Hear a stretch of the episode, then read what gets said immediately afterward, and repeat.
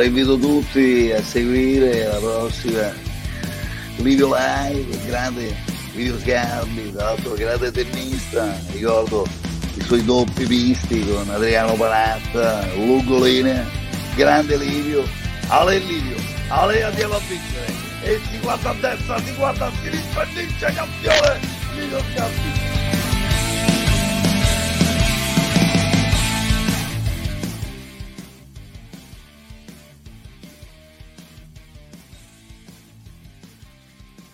Buonasera, eccoci qua, bentornati, che bello rivedervi. Abbiamo avuto un, un, break la scorsa settimana ed eccoci tornati qua in realtà in diretta al nostro podcast Livio Live la sera per rimanere sempre molto attenti e vigili rispetto a quello che sta accadendo attorno e per imparare dalle esperienze di altre persone qualche cosa di utile per noi. Allora mi auguro che di trovarvi tutti sereni nonostante il momento, di trovarvi carichi, impegnati, insomma, a vivere la vostra vita al meglio, anche se sembra che questa morsa inizi a stringersi in maniera, in maniera eh, notevole ancora di più, non si fermano, anzi eh, l'agenda evidentemente richiede un'accelerazione rispetto alle vaccinazioni e quant'altro, quindi noi siamo qua a parlarne, siamo qua a vedere che cosa possiamo fare. Allora, eh, ciao ragazzi, um,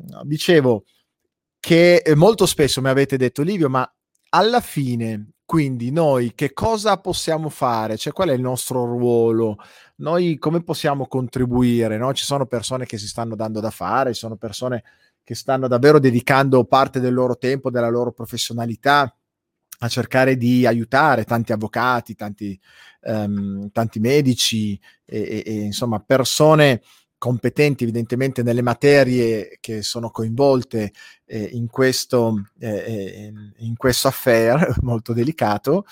E, e noi eh, normali cittadini cosa possiamo fare? Allora vi ho sempre risposto, beh, eh, la disobbedienza civile, anzi l'obbedienza alla Costituzione, a quelle che sono tutte le carte dei diritti nazionali, internazionali, è, è dopo ed è indispensabile. Quindi continuare a resistere laddove pensate che sia sacrosanto esercitare un diritto che tra l'altro è tutelato dalla Costituzione stessa e ripeto da vari trattati internazionali eh, che abbiamo sottoscritto un po' tutti dopo, soprattutto no, dopo la, l- il nazismo e quello che è accaduto. Quindi questa forte costrizione dei diritti umani. Continuate a farlo e, e, probabilmente in questa fase qua, in questo momento qua, ce n'è ancora più bisogno. E poi vi ho detto, aderiamo insieme, io stesso aderiamo a quei movimenti che stanno nascendo proprio a tutela, dove appunto tante persone si mettono insieme e hanno delle idee, vogliono raggrupparsi, vogliono riunirsi e fare qualche cosa per, ripeto, per tutelare i diritti di tutti, che non significa che non dobbiamo nessuno si deve vaccinare. Io non ho la competenza per dire tutti debbono, non debbono, funziona, non funziona. Io leggo i numeri, guardo dei dati oggettivi, ragiono e poi decido no? E credo che questa, questa cosa la debba fare chiunque, la, la debba e la, e la possa fare chiunque, perché è un nostro diritto poter scegliere se sottoporsi ad un trattamento sanitario oppure no, perché questo comunque è una terapia, è una terapia genica e sperimentale, quindi è giusto che ognuno di noi eh, scelga. Ciao Patrizia, grazie, ben trovata anche a te e, e, e, quindi che ognuno di noi scelga e decida. Io sono per questo, sono per le libertà, ok? Um, a maggior ragione in questa faccenda che davvero è molto torbida, ma questa sera cercheremo di sviscerarla col nostro ospite. Ecco, questa sera vi proporrò, e sono anch'io molto curioso di fare a, a, a lui tante domande, vi proporrò una una ulteriore eh, proposta di creazione di collettività per difendere, ripeto, e tutelare i diritti di tutti quanti noi. Questa è leggermente diversa dalle altre che ho già avuto modo di proporvi e quindi uh, non vedo l'ora di approfondirne la conoscenza per poter dire ok, sostengo sicuramente con tutto me stesso anche questa, perché le sostengo tutte, perché dobbiamo sostenere questi movimenti, farne parte e fare poi quello che ci siamo detti anche l'ultima volta con eh, l'ultima ospite Alessandra Ghisla, se sarà necessario agire anche in termini legali nelle sedi opportune, facendo forse per la prima volta delle vere e proprie denunce, quindi non rispondere a delle sanzioni che magari abbiamo ricevuto cercando di difenderci, ma addirittura contrattaccando. Sai che c'è, tu no, mi vieti di, di, entrare qua e io so che questa cosa non è legale, io ti denuncio, stai facendo una violazione eh, privata, importante e, e quindi io ti denuncio a livello penale. Ecco, queste sono le cose che io propongo a tutti di Ehm, di, di, di, fare, di intraprendere come azioni, ripeto, di difesa, di difesa da questa situazione stringente. Bene, questa sera abbiamo un avvocato come ospite che eh, sta ehm, lanciando un movimento che ha delle caratteristiche decisamente eh, nuove e molto interessanti che va, io credo, quantomeno ascoltato e eh, là dove lo ritenete opportuno appoggiato con eh, la vostra partecipazione, in qualche modo partecipazione attiva. Allora rompiamo gli indugi e come sempre eh, presentiamo on stage il nostro ospite che è l'avvocato Mauro Franchi. Ciao Mauro, benvenuto e grazie per aver accettato l'invito. Ciao Livio e ciao a tutti i partecipanti a questo streaming eh, di cui sono onorato di partecipare. Grazie è ancora. Un è un piacere. È un piacere. Un, allora, un'amica comune mi ha fatto il tuo nome, mi ha detto: Guarda, Livio è una persona molto interessante, interessante sta facendo questa cosa. Allora, se ti va in, in, qualche minuto di farci eh, una presentazione di chi sei, eh, che, cosa, di cosa ti occupavi prima, eh, ovviamente te ne occupi anche adesso, però qual è certo. tua, il tuo background e poi cerchiamo di capire insieme come sei arrivato ad un impegno attivo nei confronti di quello che sta accadendo. Allora, io sono un avvocato fiscalista, quindi la mia branca di specializzazione è il diritto tributario, una materia fantastica, appassionante. Insomma. Ti contatterò, ti contatterò per motivazioni. Esatto. E, ehm, è ovvio che ciascun avvocato ha una sua specializzazione, no? però certo. penso che chi faccia questo mestiere con un minimo di passione, penso che lo facciano tutti, abbia dentro di sé un qualcosa che lo muove, no? che va, ulteriore, va oltre quelli che sono eh, le esigenze immediate e quello che sta oltre è la tutela dei diritti. Questo la tutela dei diritti del contribuente, ad esempio. No? Chiaro, certo. quando un avvocato tributarista, nel caso di specie, eh, ascolta le esigenze di un cliente, si pone subito come obiettivo eh, quello di verificare se, per ipotesi, i diritti della persona che gli sta di fronte sono violati e quindi deve poi cercare di, eh, nell'ambito di ciò che la legge gli permette di fare, di tutelare. Ecco, quindi eh, l'animus interiore è quello. È chiaro che tutto ciò che poi noi abbiamo vissuto, stiamo ancora vivendo da un anno e mezzo a questa parte, eh, mi ha sollecitato ulteriormente. All'inizio è evidente come, dico spettatore impotente, ma persona che cercava di capire no? cosa sta succedendo, la reale portata, la paura, no? tutta una serie di certo. aspetti psicologici che hanno toccato evidentemente tutti noi. Poi successivamente, pian piano che le cose andavano avanti, pian piano che i provvedimenti venivano assunti da parte del governo, ho cominciato a pormi dei, degli interrogativi concreti. Quanto fosse proporzionata uh, la risposta dell'esecutivo, insomma delle istituzioni, uh, all'emergenza che si stava affrontando e quanto venissero compressi i diritti di tutti noi e quanto fosse corretto e giusto subire questa limitazione. È chiaro che tutti noi, seppur in maniera diversa, abbiamo avuto lo stesso percorso no? psicologico. Eh, sì, è giusto che io stia in casa, eh, è giusto che io non apra la mia attività, ma man mano che il tempo passava tutto ciò ha cominciato un po' a stridere, soprattutto anche in ragione degli strumenti normativi che venivano utilizzati famosi DPCM, magari avremo modo di parlarne, Sì, certo. di sfiorarli ovviamente, perché solo un argomento presupporrebbe tanto tempo no? per essere sviscerato. E ad un certo punto ho detto, vabbè, secondo me si sta andando forse oltre rispetto a quello che io mi sarei aspettato come cittadino. Quindi che cosa posso fare? Come avvocato, seppur specializzato in un ambito specifico del settore normativo italiano, sull'aspetto tributario, posso mettere in campo un qualcosa. Con estrema umiltà, quindi ho cercato di ragionare. Subito mi sono posto proprio delle problematiche tecniche, no?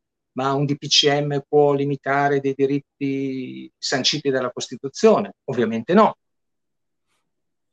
e chi stava firmando quei DPCM è un giurista, era un giurista no? di un certo livello, quindi certo. non poteva non sapere che con quello strumento non poteva limitare i diritti delle persone. E perché allora stava proprio utilizzando uno strumento non, a, non adatto?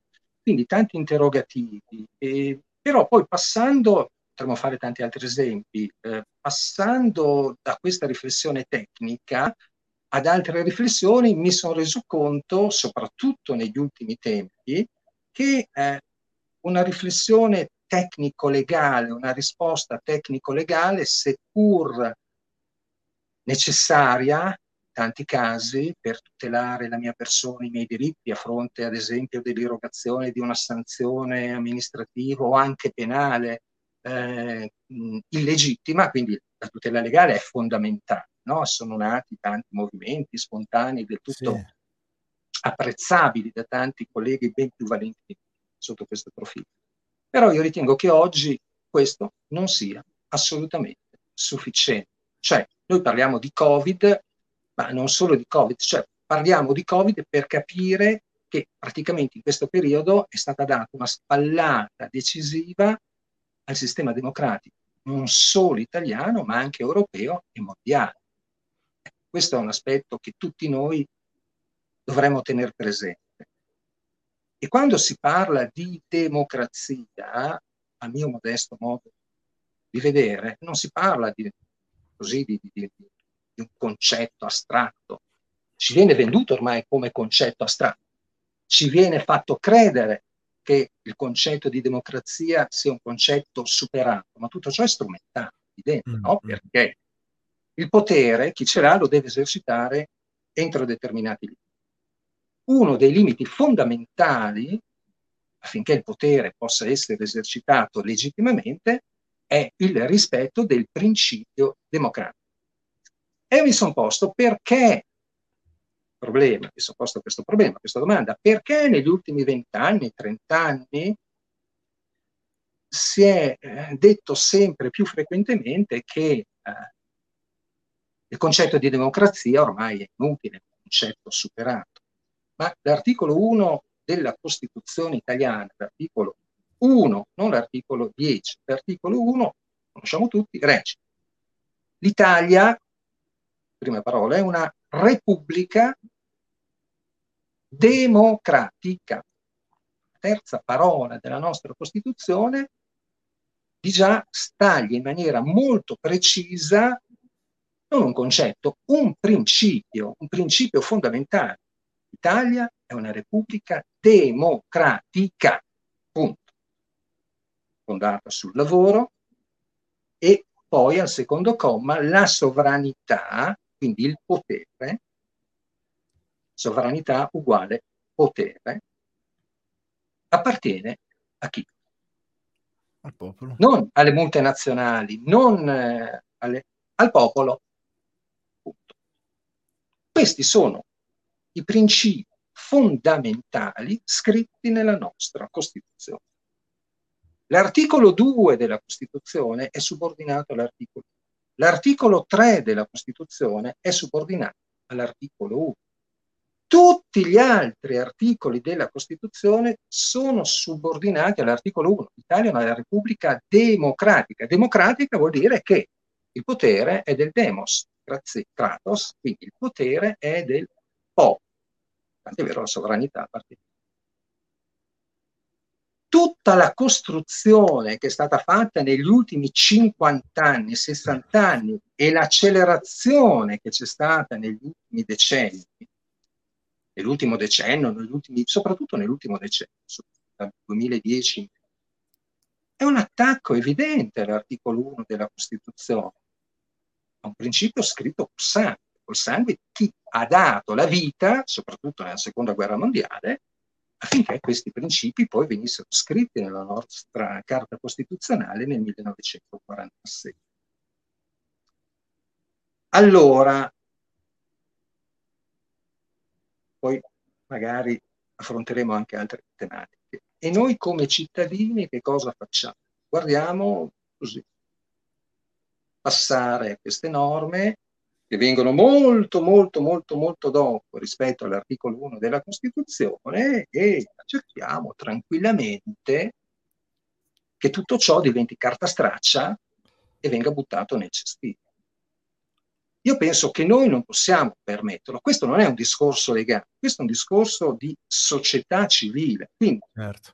Ma, se Mauro... noi siamo cittadini, sì. Mauro, eh, eh, faccio un po' l'avvocato del diavolo. Io sono in realtà eh, molto allineato a questo discorso, però provo a, come dire, a stuzzicarti perché immagino che qualcuno pensi così e dice, ma a me sta bene, ma se siamo in un'emergenza dove c'è un'emergenza sanitaria mondiale, non italiana, mondiale, milioni di milioni di contagiati, morti, varianti che vanno e, e il rischio quindi di morte imminente, e forse la, Costituz- la Costituzione bisogna parcheggiarla un istante per affrontare un'emergenza. Quindi posso immaginare mh, perché io sono tranquillo e dico: ma no, dai, non c'è veramente una minaccia alla, alla, nostra democrazia, è semplicemente che siamo in un momento di emergenza. Non l'hai pensato? Beh, prima di me l'ha pensato un importante filosofo, Giorgio Agamben, tutti voi, tutti voi però tanti conosceranno, è in realtà uno dei più... Um, potrei avere un problema di collegamento. Prenuncio questo, magari se ciò succedesse cerco poi di collegarmi con, certo, con un applicativo che ho. E quindi Giorgio Agamben ehm... in effetti sì, l'ha preannunciato e l'ha avuto. Allora, mentre Gianmarco in regia si mette immediatamente di nuovo in contatto con, eh, con Mauro, ehm, porto avanti io questo discorso. Ho fatto questa domanda perché ho letto anche alcuni vostri commenti, giustamente chi tutela i miei diritti se uno è infetto e l'altro no eh, io so che ci sono molte persone che stanno vivendo questo momento con, mm, con una pseudo serenità, cioè non serenità rispetto alla salute e non serenità rispetto ovviamente alle limitazioni, perché insomma eh, credo che nessuno le viva con serenità, ma serenità rispetto al, alla tutela dei diritti della serie, ma no, questa è una classica teoria cospirazionista, cioè complottista, eh, per cui si pensa che ci sia questa, questa lobby no, di persone potenti che ci vogliono uccidere tutti, e allora fai il complottista. Beh, eh, io non so, non mi voglio avventurare lì, magari un giorno lo faremo con qualcuno che ci porta magari dei dati, che ci porta dei documenti a supporto, così ci divertiamo un po' ad andare a rovistare questi argomenti che ditemi anche voi se vi possono interessare perché ho delle persone molto preparate rispetto a questa cosa che io ogni tanto ascolto, ma ascolto così a me interessa ovviamente tantissimo le cose molto concrete e pratiche e stasera sicuramente non ci avventuriamo in mezzo a quegli argomenti tra virgolette di, di, di, che, che, vengono definiti come complottismo però cosa accade eh, che io vedo quello, quello che succede no? e senza avventurarmi lì dico ma però di fatto ci sono stati privati dei diritti e oggi stanno dicendo che per entrare in un bar noi dobbiamo essere vaccinati. Eh, per eh, entrare in una discoteca, penso a mia figlia, mm, tu ragazzo non ci puoi più entrare se non hai il tuo Green Pass. E questa è una grossa discriminazione che fino a due anni fa ci avrebbe fatto pensare al ecco, sono tornati i fascisti, no? avremmo detto. Sicuramente la sinistra, facendo un discorso politico, avrebbe inneggiato, alzato i pugni dicendo i fascisti sono tornati, ma noi li combatteremo, perché tutta questa discriminazione ci fa veramente ricordare quei momenti. Eh, però oggi siamo lì e siamo lì sulla base di cosa? Siamo lì sulla base del, di un virus che ci deve uccidere. Ora, io ragiono e invito tutti a ragionare insieme a me. Faccio delle domande, voi rispondetemi se la pensate diversamente. Io vi faccio un ragionamento per domande e dico: um, questo virus ci sta uccidendo tutti? Risposta: no, in questo periodo in modo particolare i, il conteggio delle, dei decessi è ridotto al minimo, minimo storico. Okay? Anche il numero dei, dei, dei contagi è assolutamente uh, ribassista, basso, mm, il numero delle terapie intensive è assolutamente ininfluente, eh, nulla ci fa pensare che dobbiamo assolutamente morire. E, eppure, eppure c'è questa um, questa variante eh, chiamata no, la variante inglese che ci, sta, ci stanno proponendo come una cosa terribile, sembra avere effetti mh, eh, pseudo-influenzali, eh, per quanto magari anche più contagiose e così via. Quali sono gli effetti? Si muore molto di più di qualsiasi infezione presa in, eh, in ospedale, vi dicendo, non c'è questa questa, eh, questa, urgenza, eppure stanno spingendo perché tutti vengano vaccinati, anche i sani, anche i bambini, che è evidente che non, non rischiano nulla, eh, ma possono portarlo ai vecchi. Ma allora tuteliamo i vecchi, se proprio volete vaccinare, vacciniamo loro, tuteliamo loro, no? Invece no, dobbiamo vaccinarci tutti. E io mi chiedo, faccio questa domanda, ma ci vacciniamo per un virus che non ci uccide?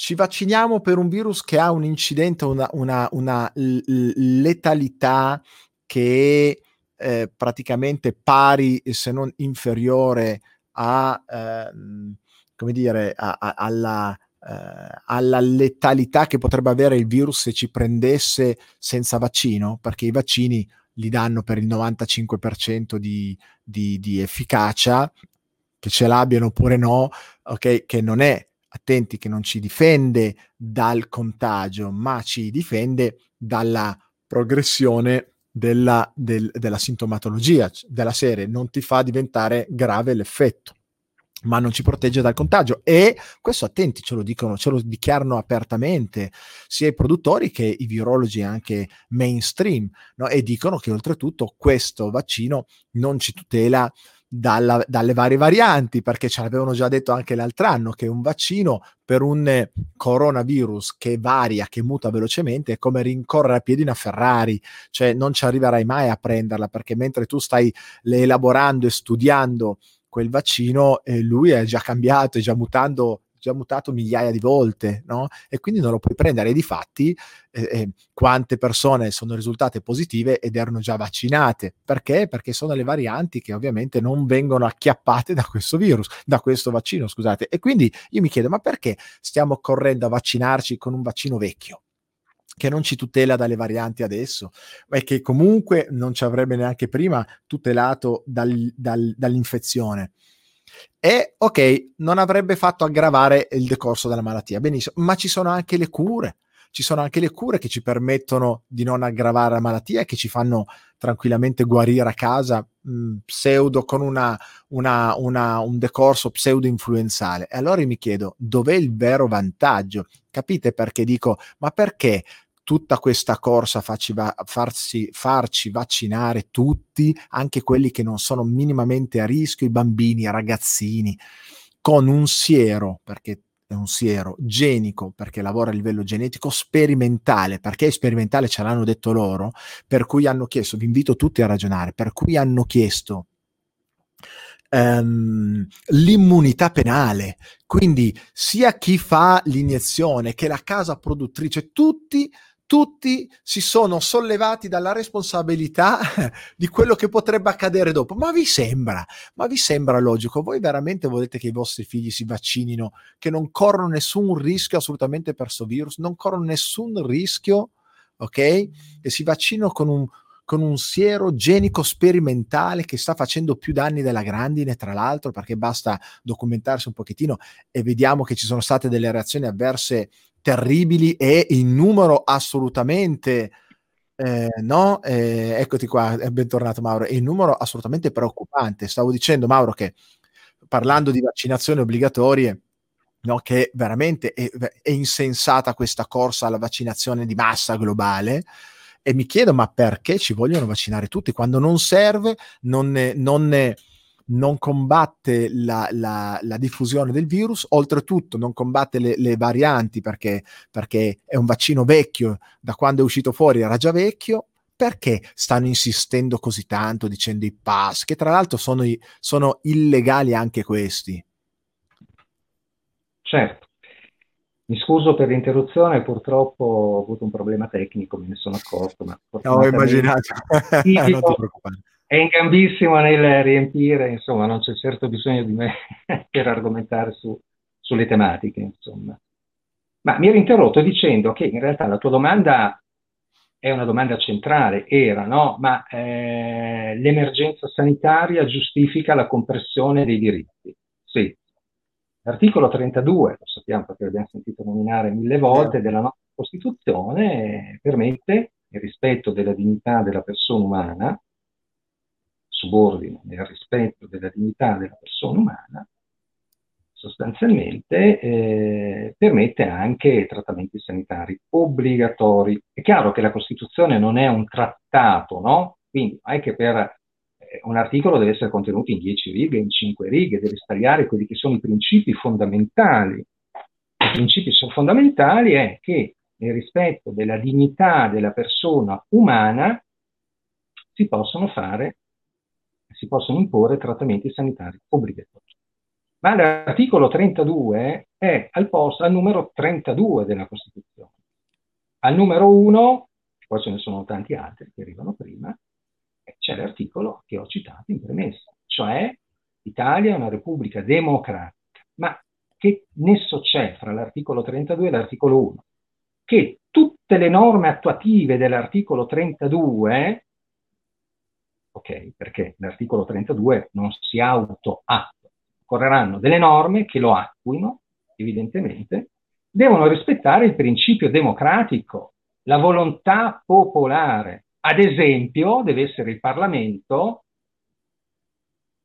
a stabilire con una discussione ponderata, visto che vengono messi in discussione dei principi fondamentali della persona, che ledono potenzialmente anche la sua dignità, se mi viene imposto un trattamento sanitario obbligatorio, l'articolo 32, attraverso la legge, può accettare questa limitazione attraverso un dibattito parlamentare, non certo attraverso un DPCM o non certo attraverso un comunicato stampa dei soggetti che sono stati deputati, ad esempio, a organizzare la distribuzione dei vaccini e che adesso sostanzialmente, insomma, perorano addirittura l'apertura di hub di fianco a discoteche o alle fiere di paese o alla festa dell'unità o quant'altro.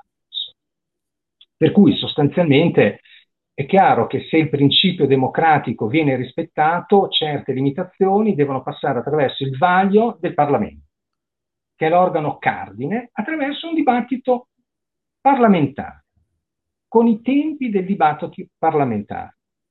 È evidente che le norme immediate dovranno essere assunte attraverso dei provvedimenti governativi, ma se noi poi andiamo a voler imporre dei trattamenti sanitari obbligatori, ma è evidente che deve essere il Parlamento a stabilirlo, e non possono essere anticipati attraverso decreti legge. I decreti legge sono atti che hanno forza di legge, hanno una, uh, come si può dire, efficacia pari alla legge ma devono essere assunti solo in caso di reale necessità ed urgenza.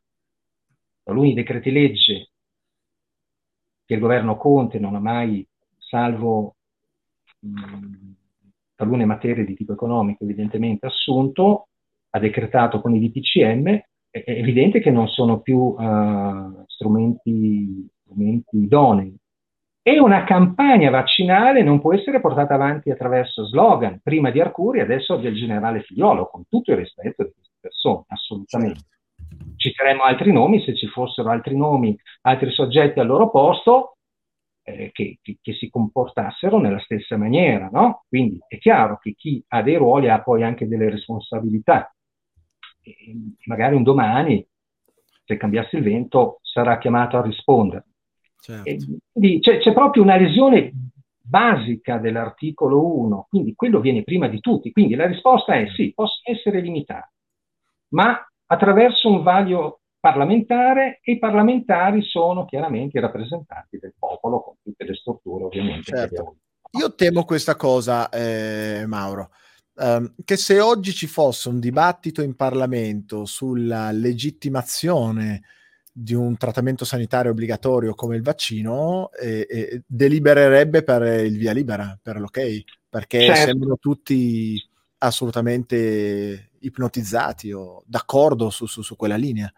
Il rischio, il rischio è questo. Il rischio è proprio questo, però uh, c'è da dire, eh, c'è da fare un'altra riflessione. Se il 20% ad esempio degli italiani, limitiamo l'analisi evidentemente sì. al nostro Stato, non sono d'accordo, vanno contati e il 20% degli italiani sono 12 milioni di soggetti non sono due gatti, 12 milioni di soggetti. Oggi evidentemente divisi, ciascuno di noi si sente solo, si sente isolato, quindi il divide ed impera di romana memoria evidentemente viene ampiamente utilizzato, no? noi ci sentiamo soli, ma siamo 12-15 milioni di soggetti, un numero che fa, tra virgolette, paura a chi detiene il potere, va bene? Allora, se noi, perché il pensarla diversamente è un diritto, non è una violazione certo. di una... Pensarla diversamente è un diritto. Secondo l'articolo 21 della Costituzione, ciascuno di noi è libero di manifestare con qualsiasi mezzo il proprio pensiero, punto. Ok, basta non commettere reati, cioè insultare gente o quant'altro. No? Che in realtà non è così, perché se oggi tu manifesti questi pensieri su Facebook, su quelle che sono le piattaforme attraverso le quali oggi si comunica ai più, non te lo permettono. E, sì. e, e... Quindi abbiamo un'altra violazione eh, di un diritto fondamentale. No? Il 21 viene prima del 32, tanto per mm. intenderci. Ma c'è una logica eh, nella successione, quando i costituenti hanno elaborato la nostra Costituzione, lo sappiamo tutti, che è una, un, almeno sui principi eh, fondamentali, una delle migliori a livello mondiale, sì. anche se si voleva variare evidentemente, no? con la scusa di variare poi la seconda sì. parte della Costituzione, ma era un'entrata imposta dall'Unione Europea. Faccio una premessa, io non sono anti-europeista, hm, perché in tutto questo discorso rientra anche questo concetto qua. Sono un soggetto contro questo tipo di Europa io sono un convinto europeista, unità dei popoli, ma secondo il pensiero di Altiero Spinelli, federalista. Ci deve essere un'Europa, ci deve essere un'Europa democratica, ci deve essere un'Europa che porta là a Bruxelles la voce dei popoli, non un'Europa di tecnocrati antidemocratica. La nostra Commissione europea non è eletta dal popolo, il Parlamento è un simulacro, il Consiglio d'Europa, che adesso viene citato tante volte per la sua deliberazione sul Green Pass, no? che non si può discriminare, in realtà è un mero organo quasi da operetta, sostanzialmente consultivo, che non lo ascoltano nemmeno. No? Questi sono i nostri capisaldi là, tanto per intendersi. Io sono contro questo tipo, sono un europeista convinto, assolutamente convinto, di tipo federalista, quindi di tipo politico, che possa effettivamente gli organi deputati assumere delle decisioni democ- il più possibile democratiche. Chiaro che la democrazia perfetta non esiste, è un'utopia, ma il più possibile.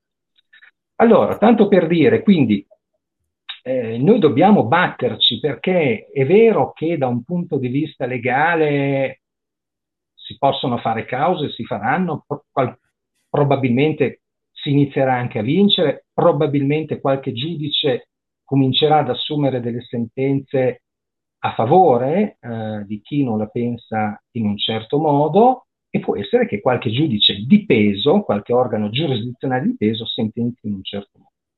Ma noi non possiamo limitarci a questo, saremmo degli ingenui. Io penso che saremmo dei perfetti ingenui.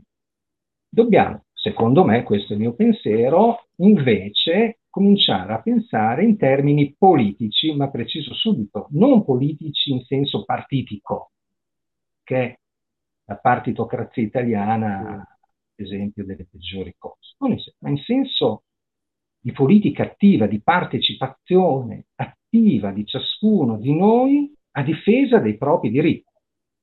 Ho immaginato un, un, un nome che, che, che, che, è scarsamente fantasioso, ma eh, rende, cioè movimento difesa diritti, no? che non è uh, uno slogan per accalappiare clienti, ben lungi da me questo scopo, per fare qualche causa, assolutamente. Magari è evidente che ci potranno anche essere delle situazioni che necessitano di tutela specifica e ce ne saranno tante. Poi ci sono tanti colleghi molto più bravi me, di me da questo punto di vista che sicuramente eh, sapranno, ci siamo organizzati, io sono di Parma, anche qua a Parma, con un gruppo di avvocati che insomma eh, tenta di nel concreto difendere i diritti eh, dei cittadini che ritengono certo. violati. Eh, però lo scopo non è questo, lo scopo è dire diamoci una svegliata, cerchiamo di capire che ci stanno togliendo il pavimento mattonella dopo mattonella da sotto i piedi e cerchiamo invece di tutelarci, di tenere il nostro pavimento sotto i piedi, quindi di tenere saldi i nostri diritti, lo possiamo fare e lo dobbiamo fare. Io ritengo che sia un dovere di ciascuno di noi, questo è il momento di agire, non domani.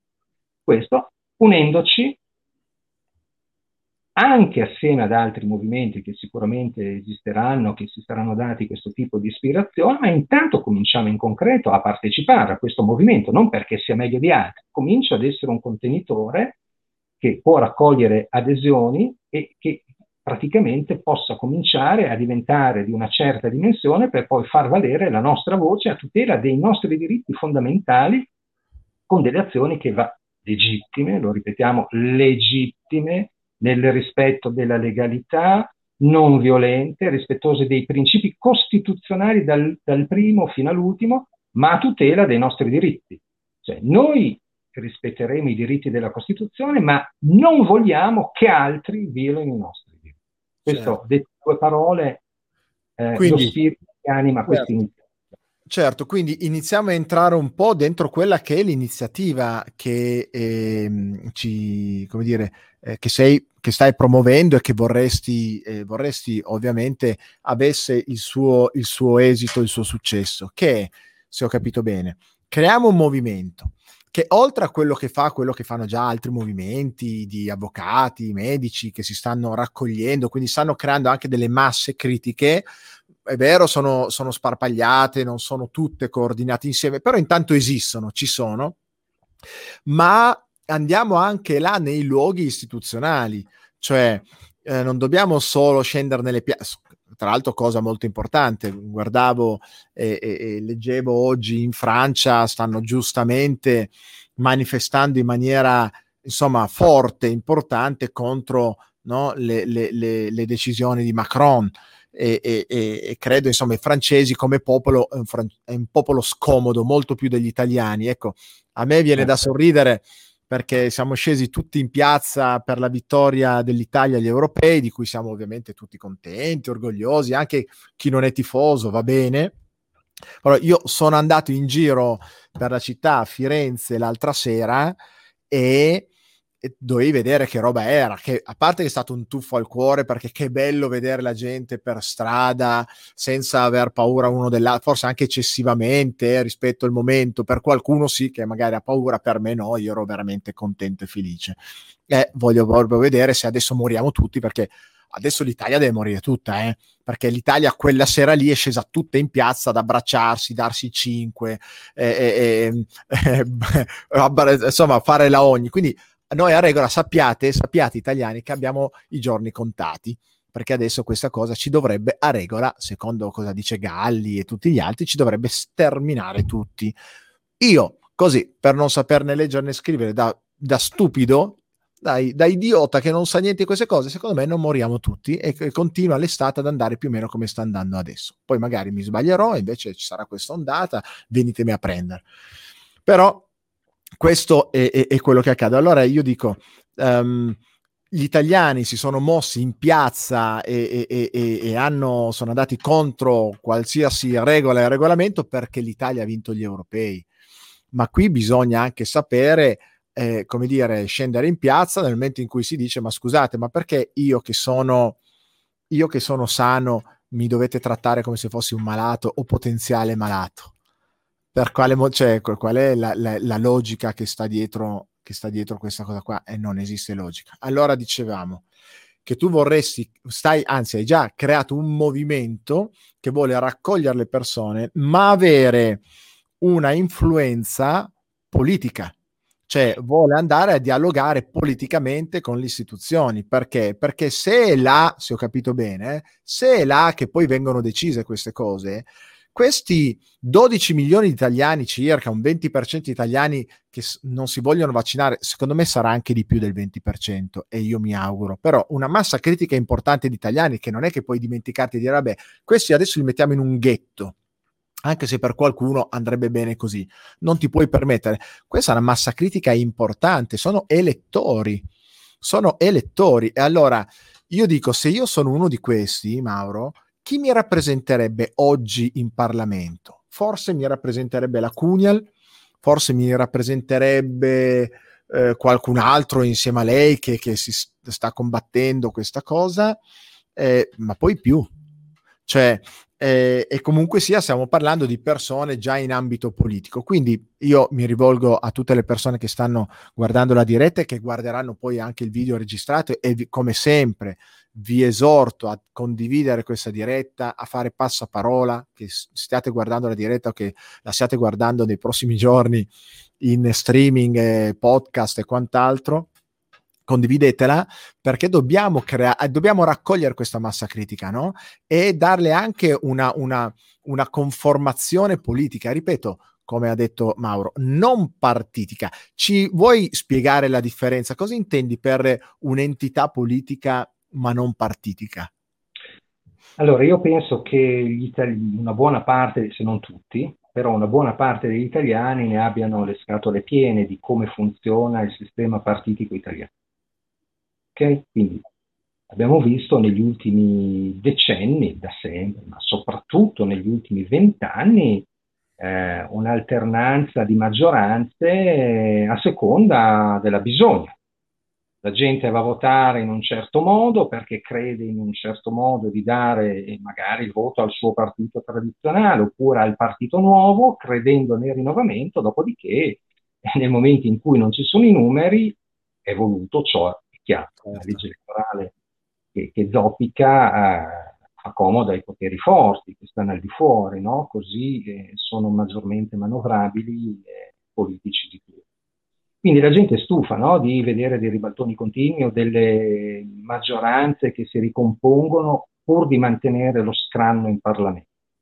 Quindi a me personalmente non inter- interessa proprio zero un discorso partitico di questo tipo penso che sia molto più interessante invece un approccio politico, quindi la politica, l'approccio politico della politica attiva di ciascun cittadino nel tutelare i propri interessi, i propri diritti è una cosa. Aspetto partitico, la partitocrazia, il potere dei partiti è un'altra cosa. Quindi io vorrei rimanere proprio nel assolutamente, da ora e per sempre, nell'area della della politica vera, ritengo, quella di ciascuno di noi che tutela i propri diritti e si interessa attivamente. I diritti miei vengono violati, bene, protesto. Se sono insieme a tante altre persone, la mia protesta diventerà più uh, uh, ascoltata da parte di chi detiene il potere. E questo ci tengo a ribadirlo, no? perché altrimenti proprio farei violenza a, a ciò in cui io credo. Uh, quindi ben lungi, al di fuori del palazzo. Uno slogan anche questo, ma veramente al di fuori, al di fuori del palazzo. Ogni azione nel rispetto della legalità, credo molto anche in questo, ma al di fuori del palazzo. Beh, se c'è un movimento di milioni di persone è evidentemente un'utopia, ma fino a un certo punto, perché ciò può anche essere realizzato. Se c'è un movimento di milioni di persone che parla con una voce unica tutela dei propri diritti, e noi dobbiamo stare attenti perché oggi viene violato il diritto di A, che non è il mio diritto, ma io devo appoggiare A nella tutela del suo diritto perché un domani verrà, verrà danneggiato un mio diritto e lui aiuterà certo, me. Certo. Quando si mettono in discussione diritti fondamentali, anche se non sono direttamente interessati, io mi devo battere per la difesa dei diritti di altri che oggi vengono violati. Se non capiamo questo, siamo assolutamente fritti. Nel giro di vent'anni noi siamo fritti, saremo in una nuova realtà e non ci renderemo nemmeno conto della realtà che abbiamo perso. Quindi, se si riuscisse a costituire un movimento politico non partitico che faccia sentire la voce di milioni di persone attraverso tanti strumenti, referendum, sono poche le materie per cui non ha messo il referendum, bastano 500.000 voti eh, per eh, fare una proposta di legge eh, referendaria, propositiva o abrogativa. Eh, referendum, petizioni popolari, azioni popolari, che se ne vedono tante, ma io non, non credo a queste perché sostanzialmente 50, 60, 70 mila ci ridono su quelle cose lì, sono una canalizzazione no, dello sfogo nel momento, certo. va bene, arriva. Invece no, dire ci siamo e i canali possono essere tanti. Agire al di fuori del palazzo nel rispetto della legge e della legittimità, Fantastico. utilizzando fino all'ultimo tutti gli strumenti che la Costituzione apprezza. Fantastico. Questo è, eh, questo è proprio il baluardo della tutela dei diritti. Certo, eh, eh, se ho capito bene, quindi non è il concetto di devo, faccio movimento come potrebbe essere il Movimento 5 Stelle per andare in Parlamento e rappresentare chi mi vota, ma è più un no, io raccolgo delle persone con cui fuori da quel palazzo faccio delle azioni, delle pressioni, delle, eh, delle, delle eh, come dire, eh, svolgo un'influenza nei confronti di chi c'è là dentro perché io comunque muovo l'opinione e muovo l'interesse di milioni di persone idealmente, corretto? Quindi il concetto è no, tu che sei là dentro adesso fai a modo perché io ti faccio, che ne so, comunque è la petizione piuttosto che un, eh, come dicevi tu, ehm, che ci vogliono 500.000 firme, hai detto, scusami, mi... Referendum un, refer- un, referendum, quindi insomma cerco di muovermi in questo modo chiaramente attraverso la forza di, del, de, di una massa importante di persone. Ecco, questa è una cosa decisamente interessante, sarebbe anche molto interessante andare a unire tutti i vari movimenti che ci sono no? e a raccoglierli all'interno poi di un unico movimento che deve avere questo tipo di, di, di, attività. Quindi, ok, tu ti occupi di quei diritti, l'altro si occupa di quelle cose, l'altro si occupa delle terapie domiciliari, così via. Però poi quando c'è bisogno di fare delle azioni che si movimentano, che servono per influenzare appunto le persone in Parlamento, ci muoviamo comunemente. Sarebbe tu parlavi prima di un tema delicato, però importante, non dobbiamo fare gli struzzi, lo possiamo affrontare direttamente, no? anche in maniera molto attenta, la disobbedienza civile. Eh, quando si parla di disobbedienza civile, nel modo corretto, eh, si parla di un'azione attiva da parte di persone che eh, reputano eh, violati i propri diritti e che quindi non rispettano la legge. Non è un invito a non rispettare una legge, ma è un invito a essere attivi nel tutelare i propri diritti. Quindi disobbedienza civile vuol dire questo, non accondiscendenza passiva a una norma che io accetto così supinamente, che ritengo violo i miei diritti, e invece attivamente difendere i miei diritti in contrapposizione a quella norma che io ritengo violi i miei diritti.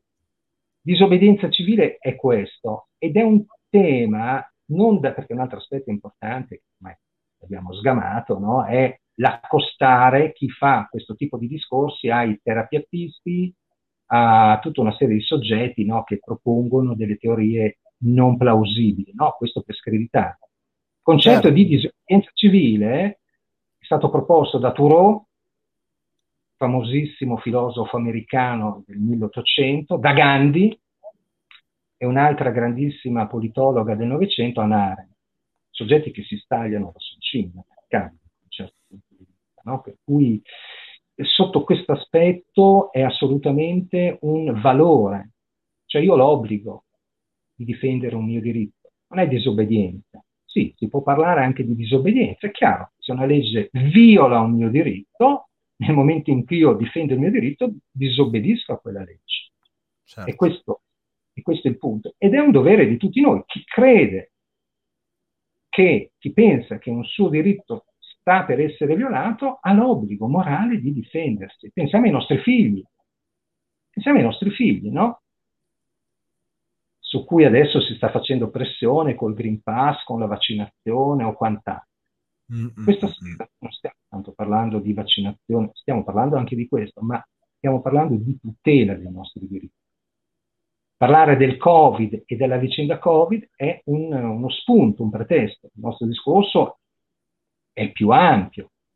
Fra dieci anni che cosa potrà succedere non lo sappiamo. Quindi, a tutela dei nostri figli, noi abbiamo l'obbligo di, almeno morale, etico, di agire in questo modo, di cominciare a pensare in questo modo, perché se non ci pensiamo noi, nessun altro penserà al nostro posto, anzi, qualcun altro sarà contento che noi non pensiamo.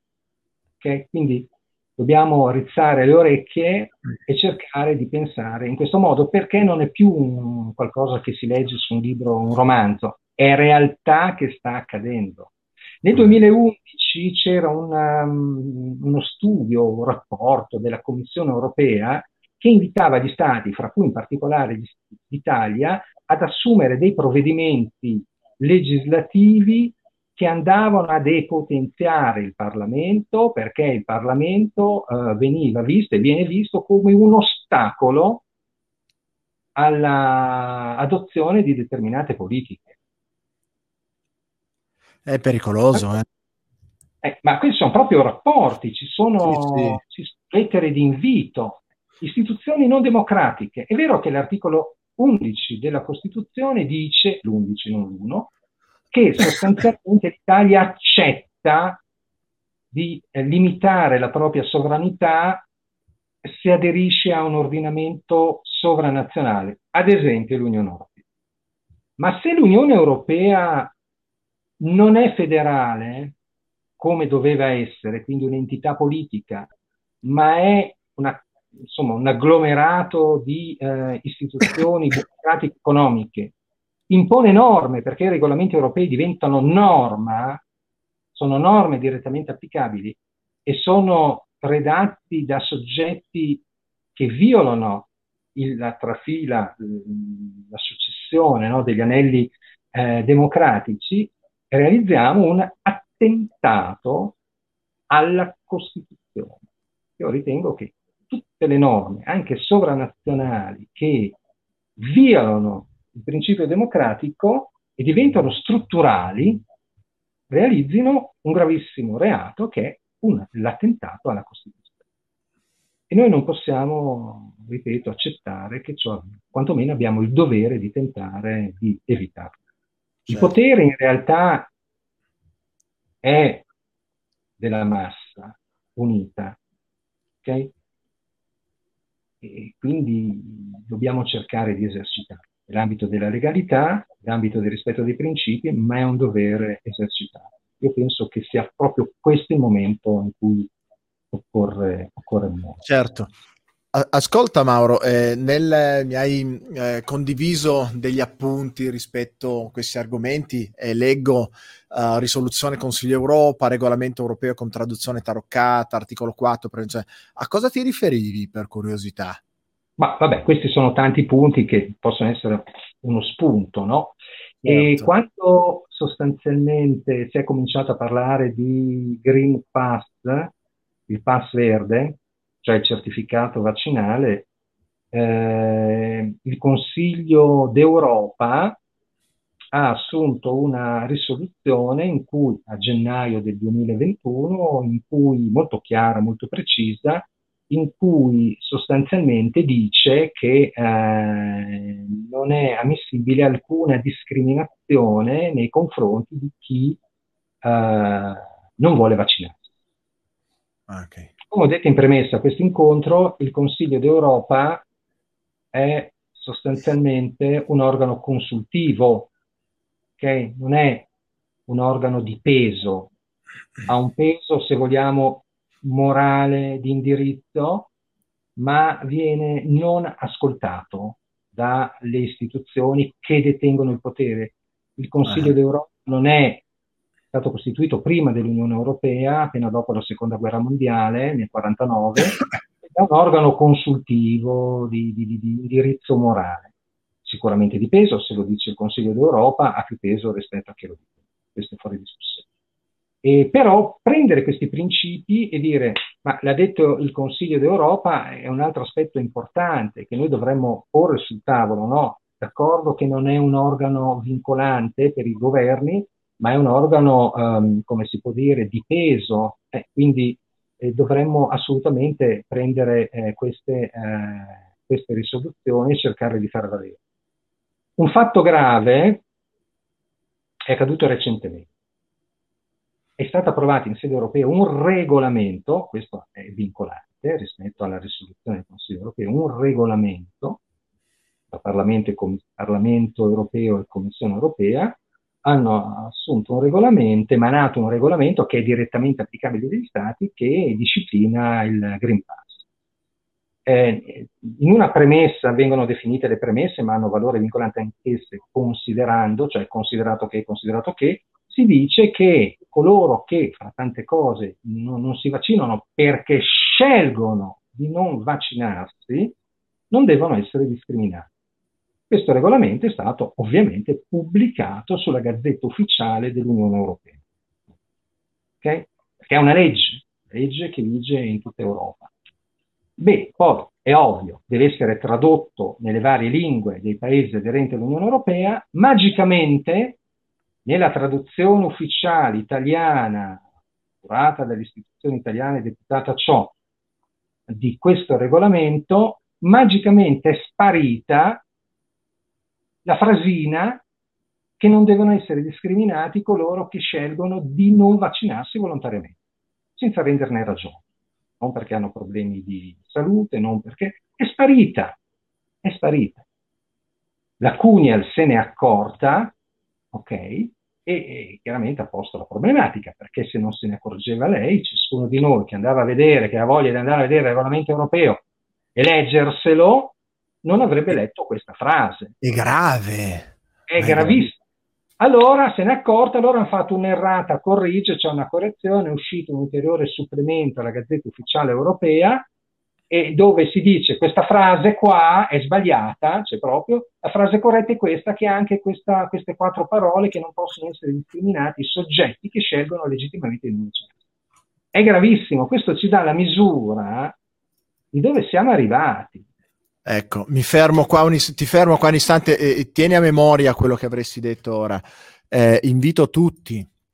Ora, è una casualità che non mettano quelle, quelle, quattro, quelle quattro parole lì, che guarda caso, che guarda caso fa, fanno riferimento a chi sceglie scientemente di non voler fare il proprio vaccino. È un caso e ovviamente no, fa ridere la frase perché è la tipica frase che si usa no, per far pensare al grande complotto e così via, ma è chiaro che no, è gravissimo, questo ci deve far ragionare su che cosa c'è sotto, non lo sappiamo, ma sicuro, io non mi fido, si tratta della, fa- della salute mia, si tratta della salute dei miei figli, dei miei cari, su cui non, non, permetto a nessuno, potete scrivere tutte le cose che volete, non permetto a nessuno di dire tu c'è quella legge e la rispetti, perché se quella legge è fatta dai, dei, dei, da dei delinquenti, ad esempio, non lo so, ma fatta da persone che sono malintenzionate, e il mondo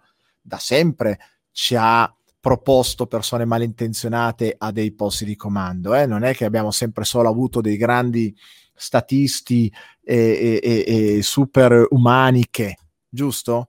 Ecco, quindi io vorrei mantenere il diritto di poter No, Diego, uh, non romp- scusa, non rompere i coglioni. Allora, se tu scrivi, ma Livio, se pensi alla salute dei tuoi figli cari, falli vaccinare, ti prego, tientala per te, ok? Tientala per... È la tua opinione, falli vaccinare se tengo... Se tu mi dici che se tengo alla salute dei miei cari, dei miei figli, li devo far vaccinare, ok? Stai veramente prendendo un grande granchio stai rompendo d'accordo? È la tua opinione. Io non ti dico di non vaccinarti, tu non mi dire di vaccinare i miei figli, altrimenti non tengo alla loro salute. Non ti permettere e non lo permetto a te, non lo permetto a nessuno. Potrebbe venire qua anche Gesù Cristo, ok? Sono i miei figli e la loro salute. E lo dico a te perché ti prendi il lusso di scrivere queste cose qua. Ok? Ecco, vedi, è il senso di colpa che si cerca di generare, è il senso di colpa che si cerca di generare. Tu non fai quello, allora non vuoi bene i tuoi figli, allora non, non tieni alla salute degli altri, allora non rispetti le altre persone se non ti vaccini. Ma siamo sempre lì, siamo sempre lì. Voi presentate delle prove a supporto che questo vaccino ti impedisce di trasmettere il virus o di riceverlo o che sia più prestante rispetto al... al no, no, non lo ribalto il problema, perché non è un problema da ribaltare, no, non siamo in un'aula di tribunale qua, c'è un diritto e sta a me decidere come curarmi e come curare i miei figli. Punto. E non cercate di creare dei sensi di colpa per costringere le persone a fare a fare qualcosa che magari non vogliono. È il fatto che, sia chiaro, è il fatto che addirittura in sede istituzionale si omettano delle parole che cambiano la sostanza, la sostanza di un regolamento, la sostanza di, un, di, un, di una disposizione, la sostanza di una legge, è grave, ma è grave, grave, grave, grave, non basta, ah, correggo, no, correggo un par di ciuffoli, è grave, perché non li hai messi? Cioè, vi manca un traduttore? Vi manca qualcuno che sappia tradurre bene dall'inglese? Ma stiamo scherzando? Ma secondo me l'avrei corretto bene io, non c'è bisogno di avere il grande traduttore e sono stati omessi. E allora mi chiedo perché omettete quelle informazioni? È grave, sta cosa qua è grave. E mi venite ancora a dire falli vaccinare così leggermente, ma anche no, grazie, anche no. Scusami, eh, ma secondo me certe cose vanno non solo puntualizzate, ma va anche fatto capire alle persone che oltre quel, oltre quel limite lì non si va. Non si va, non si può andare. E c'è fino a un certo punto, fino a un certo punto è ok. Dopo basta, dopo no. Non esiste questo obbligo. Scusami. Beh, certamente sì, siamo sempre, secondo me, sul tema generale, no? Della, della libertà di opinione, della, de, di una scelta ponderata, perché adesso l'ascoltatore ha fatto il suo intervento, però tutti noi sappiamo che evidentemente, perché lo dicono le stesse case farmaceutiche che hanno uh, preparato i vaccini, eh, sostanzialmente eh, si tratta di eh, vaccini sperimentali, le sperimentazioni finiranno nel 2023, e, e nel bugiardino pian piano, non subito, ma insomma man mano che passa il tempo, vengono insomma esposte queste cose, no? Per cui è chiaro che chi sceglie di fare il vaccino lo fa perché ha le sue motivazioni, chi sceglie di non farlo ha delle motivazioni fondate, cioè teme che possa fargli male. Io adesso non scendo poi nei dettagli, non sono un tecnico evidentemente, no? quindi ehm, non avrei neanche un substrato scientifico no? per poter poi toccare in profondità, ma da quello che ho letto evidentemente ci sono degli aspetti assolutamente delicati. Le terapie alternative, almeno una decina, bloccate perché altrimenti non ci sarebbe stato il presupposto giuridico per poter eh, validare da parte di EMA in via sperimentale i vaccini ma insomma tante terapie avevano dato dimostrazione di poter essere efficaci, no? Quindi eh, è chiaro che c'è un costrutto ben chiaro, ben definito, altro discorso, insomma adesso tutti noi abbiamo sentito in questi mesi, l'EMA è finanziata per l'85%, 86% dalle case farmaceutiche, le case farmaceutiche hanno degli avvocati previsti dalla regolamentazione di funzionamento dell'EMA che possono porre il diritto di veto se vengono assunte delle, presenziano alle deliberazioni, se vengono assunte ad esempio delle delibere che contrastano uh, determinati interessi, possono intervenire in maniera pesante avvocati delle, che partecipano istituzionalmente alle riunioni Insomma, abbiamo, poi abbiamo dei palesi conflitti di interessi, soggetti che prima ricoprivano incarichi manageriali nelle società farmaceutiche passano a EMA o viceversa. Quindi io personalmente, se posso esprimere la mia personale opinione, è chiaro che non mi, non sento tranquillo sotto questo profilo, non sento per nulla tranquillo no? nel fare un vaccino. Oggi, eh, Do Jennifer Doudna ha ricevuto il premio Nobel nel 2020 insieme alla sua collega, che adesso mi sfugge il nome, ed è colei che nel 2015 mise a punto la tecnica CRISPR, che è la tecnica di editing genetico nel 2015 escogitò questo sistema e eh, editing genetico che viene utilizzato Pfizer, da insomma, le società che stanno producendo vaccini, proprio per evitare eh, geneticamente eh, insomma, il vaccino con proteina spike. Beh, io ho sentito un'intervista sua voce, cioè non sua voce, un'intervista nel 2015 in cui lei disse, beh, io sì è vero, ho messo a punto questa nuova metodologia, questa nuova tecnica, ha fatto degli esempi dicendo attenzione perché noi potremmo far nascere eh, le persone come vogliamo, alti, biondi, muscolosi, eccetera. Ha fatto degli esempi da, per bambini, da scuola, anche quasi tra certo, virgolette certo, certo. Però lei ha voluto mettere in guardia lei stessa, colei che ha inventato la procedura, che ha vinto il Nobel, guarda caso, proprio nel 2020, cinque anni dopo, perché serviva ovviamente alle, a perorare no, questa nuova tecnica anche per i vaccini, e ha detto io chiedo la moratoria, l'ho ascoltato con Merkel, di dieci anni prima che questa tecnica venga utilizzata a livello industriale, perché potenzialmente è molto anche, come si può dire, non dico pericolosa, ma molto delicata, usiamo questo termine, e io chiedo che almeno ci sia una moratoria di dieci anni affinché tutta la comunità scientifica sia allineata soprattutto da un punto di vista etico nell'utilizzo di questa tecnica, la tecnica CRISPR. Beh, in 448 in pochi mesi è stata utilizzata per buttare fuori i vaccini sperimentali. Questo ad esempio per me è un altro elemento che mi fa dire, beh, io personalmente come Mauro preferisco non fare i vaccini. Cioè ci sono delle argomentazioni, no? Io rispetto la scelta di chi decide di vaccinarsi, perché io non sono sicurissimo che la mia scelta sia fondata certo. del tutto, certo. ma ho il certo. diritto, ho il diritto di dissentire e io certo. voglio far valere questo diritto. Certo. Molto, certo. molto semplice. È molto semplice, ma di fatti io eh, condanno e, e, e attacco e mi difendo fortemente a chi vuole imporre invece quella cosa e la vuole obbligare, quindi non rispetta il diritto di scelta sul fatto che è la legge, la legge dice quello, quindi tu devi rispettare la legge. No, perché se la legge la ritengo lesiva di diritti superiori, io non la rispetto. E seconda cosa, oltretutto, sempre che poi sia legale via dicendo, cioè realmente, no?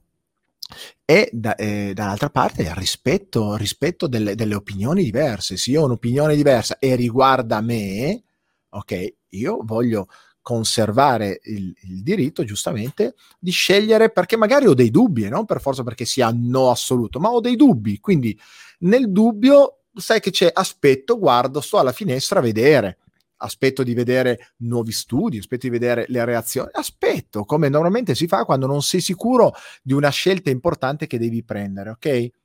Eh, io rispetto però chi dice ciecamente, ah no, no, io mi fido, eccomi qua, vaccinatemi perché voglio girare, perché voglio... fallo, va bene, va bene così, ti senti più tranquillo, um, um, senti di poter eh, incontrare le persone. Non... Io rispetto questa tua cosa, anche se non la condivido e non ti faccio sentire in colpa se tu fai vaccinare i tuoi figli, cosa che magari io credo che sia per me abominevole, però me lo tengo per me o lo dico quando riferito a me, dico no, io questa cosa non la faccio perché i miei figli, la loro salute è troppo rischiosa questa cosa, non gliela faccio fare ma non cerco di dire alle altre persone tu che hai vaccinato farti sentire in colpa perché tu hai scelto la cosa che hai ritenuto più opportuna.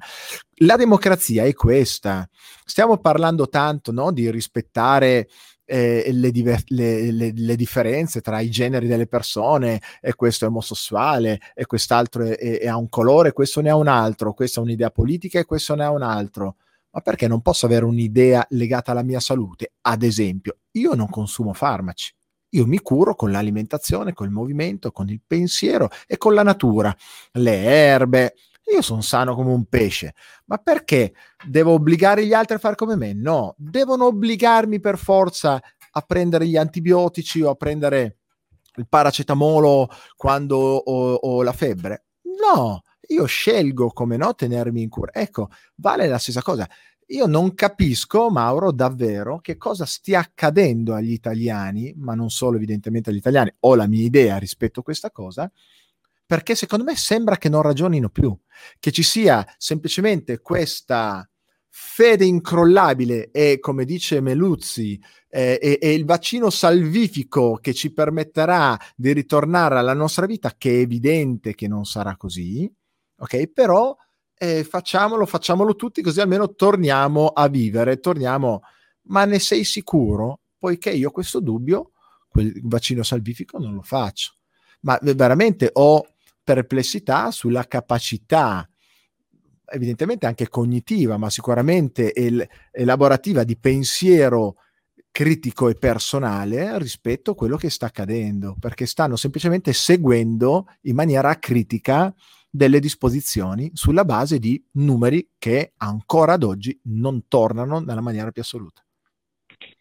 Beh, diciamo che quello che tu hai detto eh, lo condivido assolutamente e purtroppo però eh, non è nulla di nuovo perché se noi analizziamo tutto il Novecento, eh, dalla prima guerra mondiale alla seconda guerra mondiale, successivamente è stata un'opera di ceseramento, di condizionamento delle masse, no? la propaganda, nessun accostamento, intendiamoci, però la propa- solo per analisi storica lo premetto, la propaganda hitleriana eh, eh, di eh, condizionamento delle menti e quant'altro, eh, per voler limitare evidentemente solo l'analisi a, a Hitler, nessun accostamento evidentemente. Certo, certo. È solo un'analisi storica. E, ehm, per cui la paura, il condizionamento delle masse attraverso la paura, no?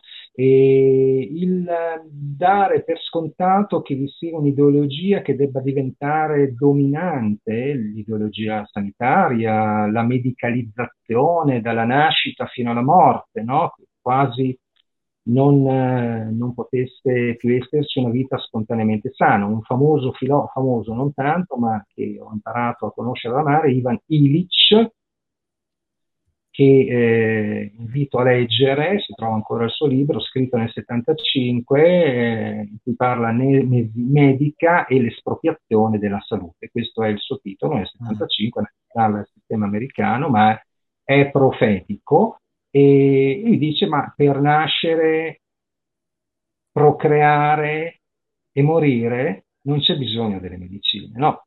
È un'estremizzazione evidentemente perché in tanti casi stiamo parlando dell'esagerazione, la medicina è fondamentale, no? Mi ha salvato la vita, ad esempio quando avevo 13 anni, una peritonite, se non c'era il chirurgo, certo, certo. gli antibiotici e quant'altro, io non sarei qua quindi assolutamente, ma l'esagerazione, la commercializzazione della salute, il business sulla salute, no, questo non va bene. Okay? La medicina, la scienza medica è fondamentale, però non deve essere, eh, deve essere preservata dal business. Facciamo business, che se la popolazione mondiale sta bene è evidente che noi non riusciremo a vendere, no? quindi il nostro profit, i nostri ricavi ne patiranno. Quindi sotto questo profilo, e che non siamo alla presenza di agnellini dobbiamo aprire gli occhi perché anche coloro che pensano, chiudendo gli occhi, che tutto sia un bene. Oggi c'era una notizia su un giornale tecnico che legge necessariamente per gli aggiornamenti tecnici del lavoro, Italia Oggi, eh, in cui praticamente un trafiletto in cui si dice Moderna, quindi riporto una notizia di stampa mainstream, cioè quella che va per la maggiore sostanzialmente, Moderna, che è una delle protagoniste no? nei vaccini, sostanzialmente è stata sgamata perché ha cominciato ad allocare i propri profitti, eh, perché si pagano poche tasse, profitti che derivano dalla vendita dei vaccini in eh, Svizzera, sfruttando un'aliquota molto bassa del 13%, in Delaware, che è uno stato americano degli Stati, sostanzialmente addirittura c'è esentazione. No? Quindi è evidente che siamo davanti a delle aziende che hanno delle politiche eh, commerciali e fiscali aggressive, che vogliono fare business, vogliono fare miliardi. Anche questo, per carità, la funzione sociale c'è, ma un campanellino a me suona, no? Cui siamo di fronte a dei poveretti benefattori che va una volta qua a Parma c'era la figura molto cara a Parma, padre Lino da Parma, padre Lino Maupas, che andava nelle case dei poveri a portare il pane, no? Quello è un benefattore, certo. lui era pochissimo, ma si prodigava. E qua siamo alla presenza di altri soggetti, di multinazionali, che hanno delle politiche commerciali aggressive. Per carità, il mondo oggi globalizzato eh, funziona in certo, certo. Io, non sono, io, non sono, comunista sostanzialmente, non sono, non so proprio, mi tengo al di fuori di però dobbiamo anche essere onesti nel guardarle queste cose. Quindi certo. assolutamente, assolutamente, quindi la, la, cautela è d'obbligo. E mi, scusami, sì, video, prego, prego, vai. Per me fa scandalo, ma lo dico come cittadino, che la campagna vaccinale venga portata avanti con un approccio spettacolistico. Portiamo gli hub vaccinali al di fuori delle scuole, al di fuori delle discoteche, Subo- perché è stato detto subordiniamo l'apertura delle discoteche affinché vengano vaccinati quelli che vanno in discoteca mettendo gli hub fuori discoteche, una birra, un vaccino. Cioè. Allora, premesso che se io mi vaccino voglio sapere per filo e per segno chiaramente gli effetti che posso avere, che non posso avere, eccetera. Beh, ma guarda, sto entrando in discoteca, aspettami un attimo che vado a farmi il vaccino, mi siedo lì poi... Ma poi, ma poi perdonami, eh, perdonami, allora, invito, invito, tutti i genitori che magari dicono al figlio, eh, vabbè, eh, vai lì così ti vaccini lì. Questo ragazzo andrà in discoteca, berrà qualche cosa, sì, certo che la berrà, va in discoteca, vuoi che non beva una birra, un cocktail, qualche cosa di alcolico, ma è certo, ma anche se vi dice che no, è certo. Ora, da quando in qua un medico mai vi direbbe, tranquilla, dopo aver eh, aver eh, preso un farmaco potente, perché voglio dire, questo agisce solo a livello genetico, dopo aver preso un farmaco potente, vi così vi dice con leggerezza: ma sì, se poi dopo si vuole bere una birra, ma sì, se poi dopo si vuole prendere dell'alcol. Voi pensate che sia una cosa tanto intelligente e tanto furba? Davvero pensate che questa cosa possa fare bene ai vostri figli? Io è, è una riflessione solo che faccio, eh? e, e io ci penso Beh, scusami, ti incentivo in qualche altro modo, non prima di entrare in discoteca dove, ripeto, sarai così pieno d'alcol nell'80% dei casi. Eh, perché, ripeto, non è una cosa proprio furba, strategica, bere dell'alcol dopo essersi messo in corpo un, un siero, un medicinale. Cioè, sì. avete mai preso una pastiglia con del vino o con della birra? Vi ha mai detto il medico di sì, tranquillo, scelga lei acqua, vino, birra, whisky, un americano, un Negroni, scelga lei, tanto è uguale. Avete mai sentito un medico dirvelo? Ecco, stiamo più o meno a quel livello lì. Però, al di là di questo, arriviamo in chiusura e sono molto interessato a questa cosa. Uh, prossimi passi. Che cosa, che cosa possiamo concretamente fare noi rispetto a questo movimento. Qualcuno prima chiedeva dobbiamo pagare una fee, dobbiamo associarsi a qualche cosa. Che cosa c'è da fare per associarsi a questo movimento e, attenti bene, semplicemente sostenere insieme la tutela dei diritti, che va bene, ti vuoi vaccinare? È ok, non ti vuoi vaccinare? È ok uguale. Il diritto di poter scegliere. Cosa dobbiamo fare, Mauro? Allora, molto semplicemente vedo qua in sottoimpressione che in sovraimpressione c'è l'indirizzo uh, movimento difesa diritti tutto attaccato.com. Uh, si arriva in questa pagina, eh, c'è una breve presentazione, un'estrema sintesi di quello che si è detto, un po' più estrema questa, oggi, in questa serata, e poi c'è un, un, un link dove c'è un brevissimo form, nome, cognome, numero di telefono e mail. Uno dà la propria adesione spontanea, libera, sciolta, non è niente di formale, di istituzionalizzato, di burocratico. Eh, il principio è siamo uniti, aderisco, eh, verranno poi mandate delle mail eh, di comunicazione delle varie iniziative che verranno adottate seconda delle esigenze, ci teniamo in rete. Attualmente ci sono, è partito qualche giorno fa, 250 adesioni. Queste sono le adesioni che... Eh, Siamo proprio agli albori. Sono state raccolte, quindi c'è bisogno di eh, forza, ma non perché eh, c'è un'istituzione da mantenere, è, è gratis. Certo. Non c'è nessun vincolo, uno può dire basta, basta semplicemente non le azioni che vengono proposte, cancellate il mio nome, mando una mail dicendo cancellate il mio nome, no? per cui assolutamente non c'è nessuna finalità partitica, semplicemente l'obiettivo di essere uniti e cominciare a far sentire la nostra voce eh, al Palazzo. Un esempio molto concreto, viene adottato un provvedimento eh, che ci pare in maniera evidente ledere i nostri diritti, bene, possiamo mandare una mail a firma una PEC, ad esempio a firma di tutti, di protesta alla Presidenza del Consiglio dei Ministri. Questa è una cosa banalissima, no? Che però va fatta, no? Come, come dire, no, io, io sono un cittadino della Repubblica, non sono d'accordo su quello che tu stai facendo. Saremo in 200, la manderemo in 200, saremo in 1000, la manderemo in 1000, saremo in 1000, la manderemo in 10.000, saremo in 100.000, la manderemo in 100.000, saremo in 500.000, la manderemo in 500.000 certo, a difesa certo. dei diritti di tutti, anche se il diritto che viene violato attualmente non mi tocca. Perché torno a ripetere, io non posso essere contento se viene violato il diritto di un concittadino che un domani potrebbe essere con la stessa tecnica, con la stessa metodica di svuotamento costituzionale del principio democratico che abbiamo detto in premessa, essere anche violato, e lo verrà certamente, il mio diritto. E sarà troppo tardi quando me ne renderò conto. Quindi bisogna far sentire la propria voce, facciamo sentire la, propria, la nostra voce semplicemente aderendo, poi è chiaro, è una cosa spontanea, viene proposta un'azione, io posso decidere di aderire oppure dire no, questa cosa non mi piace, tira via il no, perché io non ci voglio stare.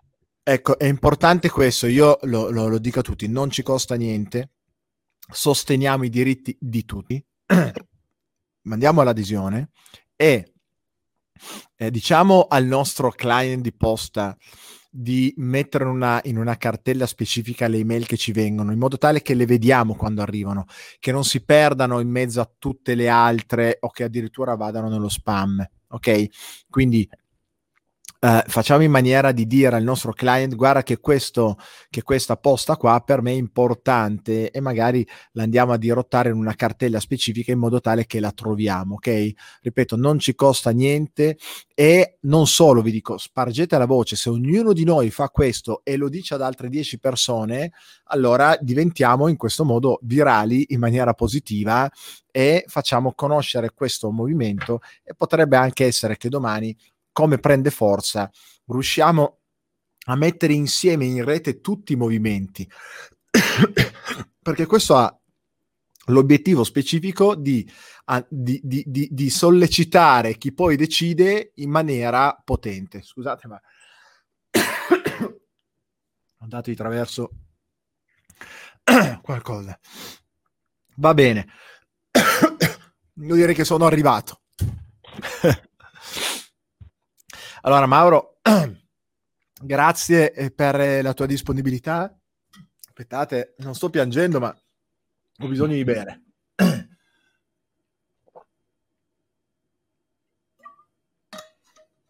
Ole. Grazie per la disponibilità, complimenti e congratulazioni per eh, l'iniziativa. Noi ti sosteniamo, tienici per cortesia aggiornato, ovviamente su come va, ma tanto ci, as- ci associamo e quindi ci comunicherai attraverso email come sta andando e facciamo ovviamente tutto il tifo. Ok?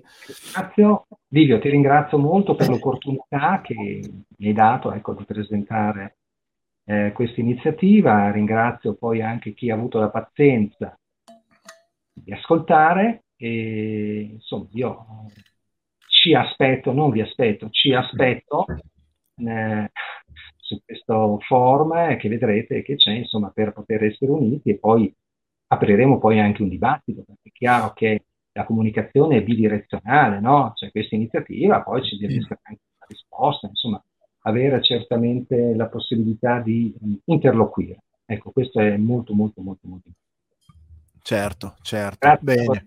Grazie, grazie davvero, grazie. Grazie davvero, sei stato molto chiaro, molto disponibile e, e diretto. Spero anche molto efficace, questo lo vedremo più avanti, ma ti sosteniamo anche noi.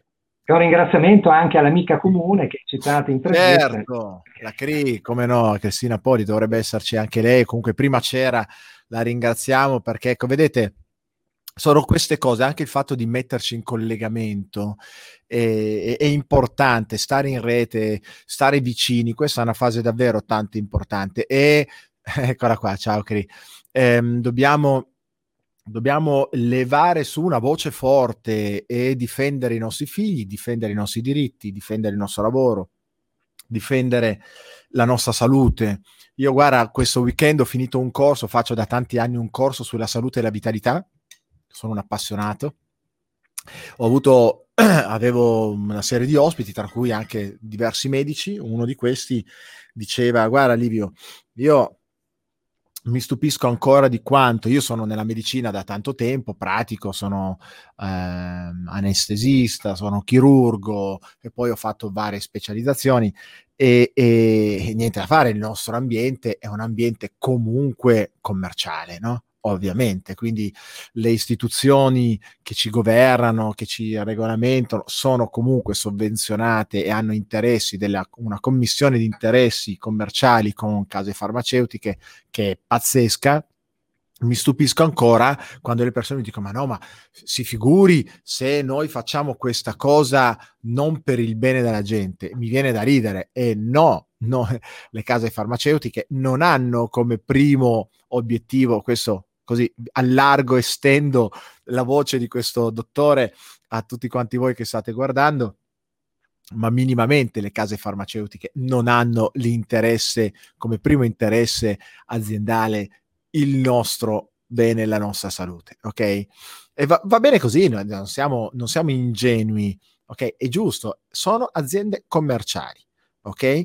Che hanno molto spesso sono anche quotate, che hanno degli azionisti a cui devono rispondere, devono assolutamente guadagnare. Tu sei un tributarista, devono risparmiare in tasse, se possibile non pagare le tasse perché sono tutti soldi che invece se no vanno agli azionisti. E quindi i manager fanno di tutto per non pagare, fanno di tutto per avere alti fatturati, ma soprattutto alti margini. D'accordo? E questo è il primo interesse.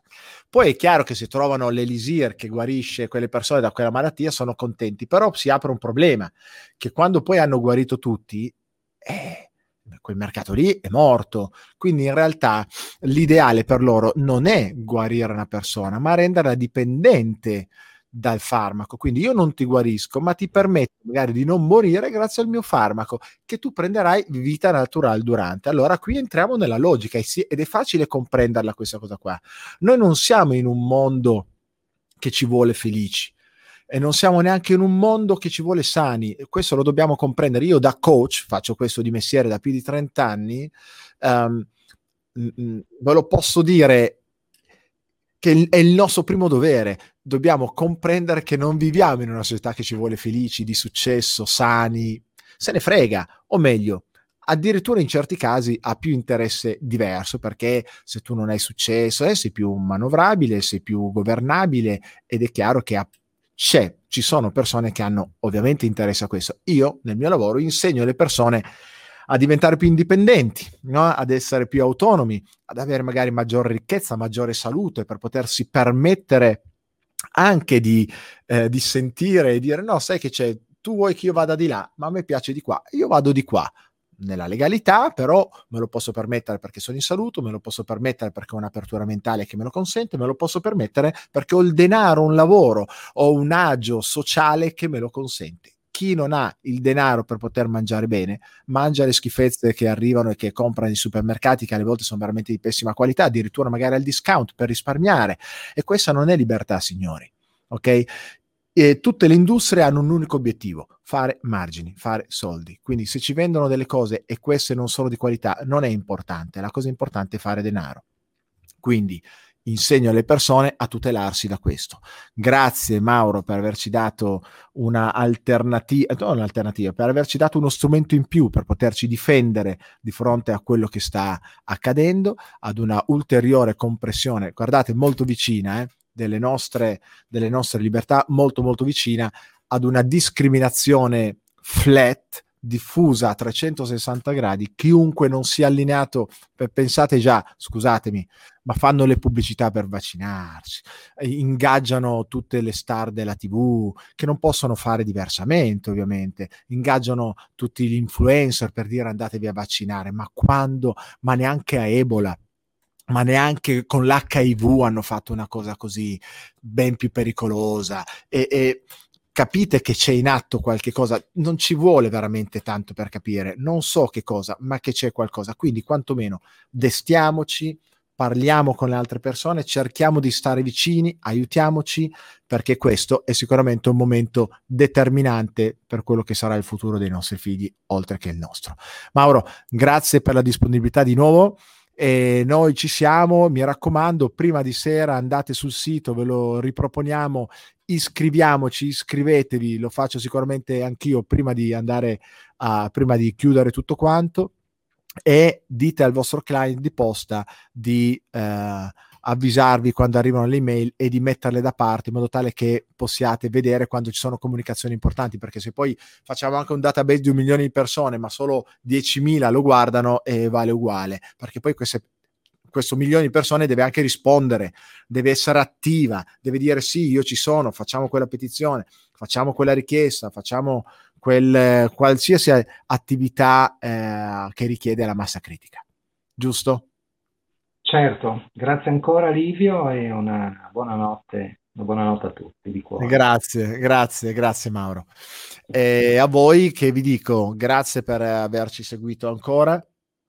Um, e non ci mollate, eh, davvero è un momento davvero tanto tanto tanto importante. Io in questo momento qui sto lavorando molto perché il mio lavoro mi richiede tante attenzioni e chiedo a voi la stessa cosa, cioè eh, dedicatevi alle vostre cose importanti, continuate a portarle avanti perché nonostante quello che accade, noi abbiamo tutti, abbiamo una vita che va avanti e deve andare avanti e noi dobbiamo farci trovare in forze quando sarà il momento, se, se, ci sarà quel momento lì di combattere, ok? Sempre nella legalità. E cioè dobbiamo trovarsi in forza, significa che la nostra vita deve averci sostentato, dobbiamo avere le nostre certezze, dobbiamo avere la nostra salute, dobbiamo stare bene. È inutile piangere sul latte versato. No? Si dice chi è causa del proprio male pianga se stesso. Io porto avanti il mio lavoro, cerco di, nel mio lavoro di aiutare le persone a trovare forza interiore, a trovare le sicurezze, le risorse per poter ottenere ricchezza, felicità, salute, perché queste sono le cose più importanti. Pensateci, cosa è importante nella vita? È importante avere la salute, è importante avere gli affetti, quindi essere felici, avere amore, essere circondati da persone che amiamo e che ci amano, ed è importante il lavoro, cioè avere denaro, avere il sostentamento, potersi permettere delle cure, qualora ce ne sia bisogno, potersi permettere un'alimentazione di un certo tipo, potersi permettere delle vacanze, potersi permettere un abbigliamento adeguato, una casa idonea adeguata e così via. Abbiamo bisogno di queste tre cose. Questo è quello che insegno e continuo a farlo, ma continuo ed è quello che chiedo anche a voi. Quindi da una parte continuate a occuparvi della vostra vita, mettetela in sicurezza e arricchitela. Dall'altra parte però non fate finta di niente, non giratevi dall'altra parte, non dimenticatevi che siamo chiamati tutti, siamo chiamati in questo momento a una grande attenzione, a una grande partecipazione attiva per la tutela dei diritti che abbiamo acquisito veramente con sudore e lacrime e sangue, non nostri, ma dei nostri nonni, eh, bisnonni, dei nostri padri e così via. Ok? Quindi eh, abbiate anche un, un, un, occhio di attenzione a quello che sta accadendo, continuate a resistere, tenetevi sempre in, in inf- bene informati su quello che accade, prima di fare qualche cosa pensateci a modo, ok? Uh, vi auguro tutto il bene come sempre, vi aspetto per la prossima Livio Live, vi auguro buonanotte a tutti quanti. Ciao.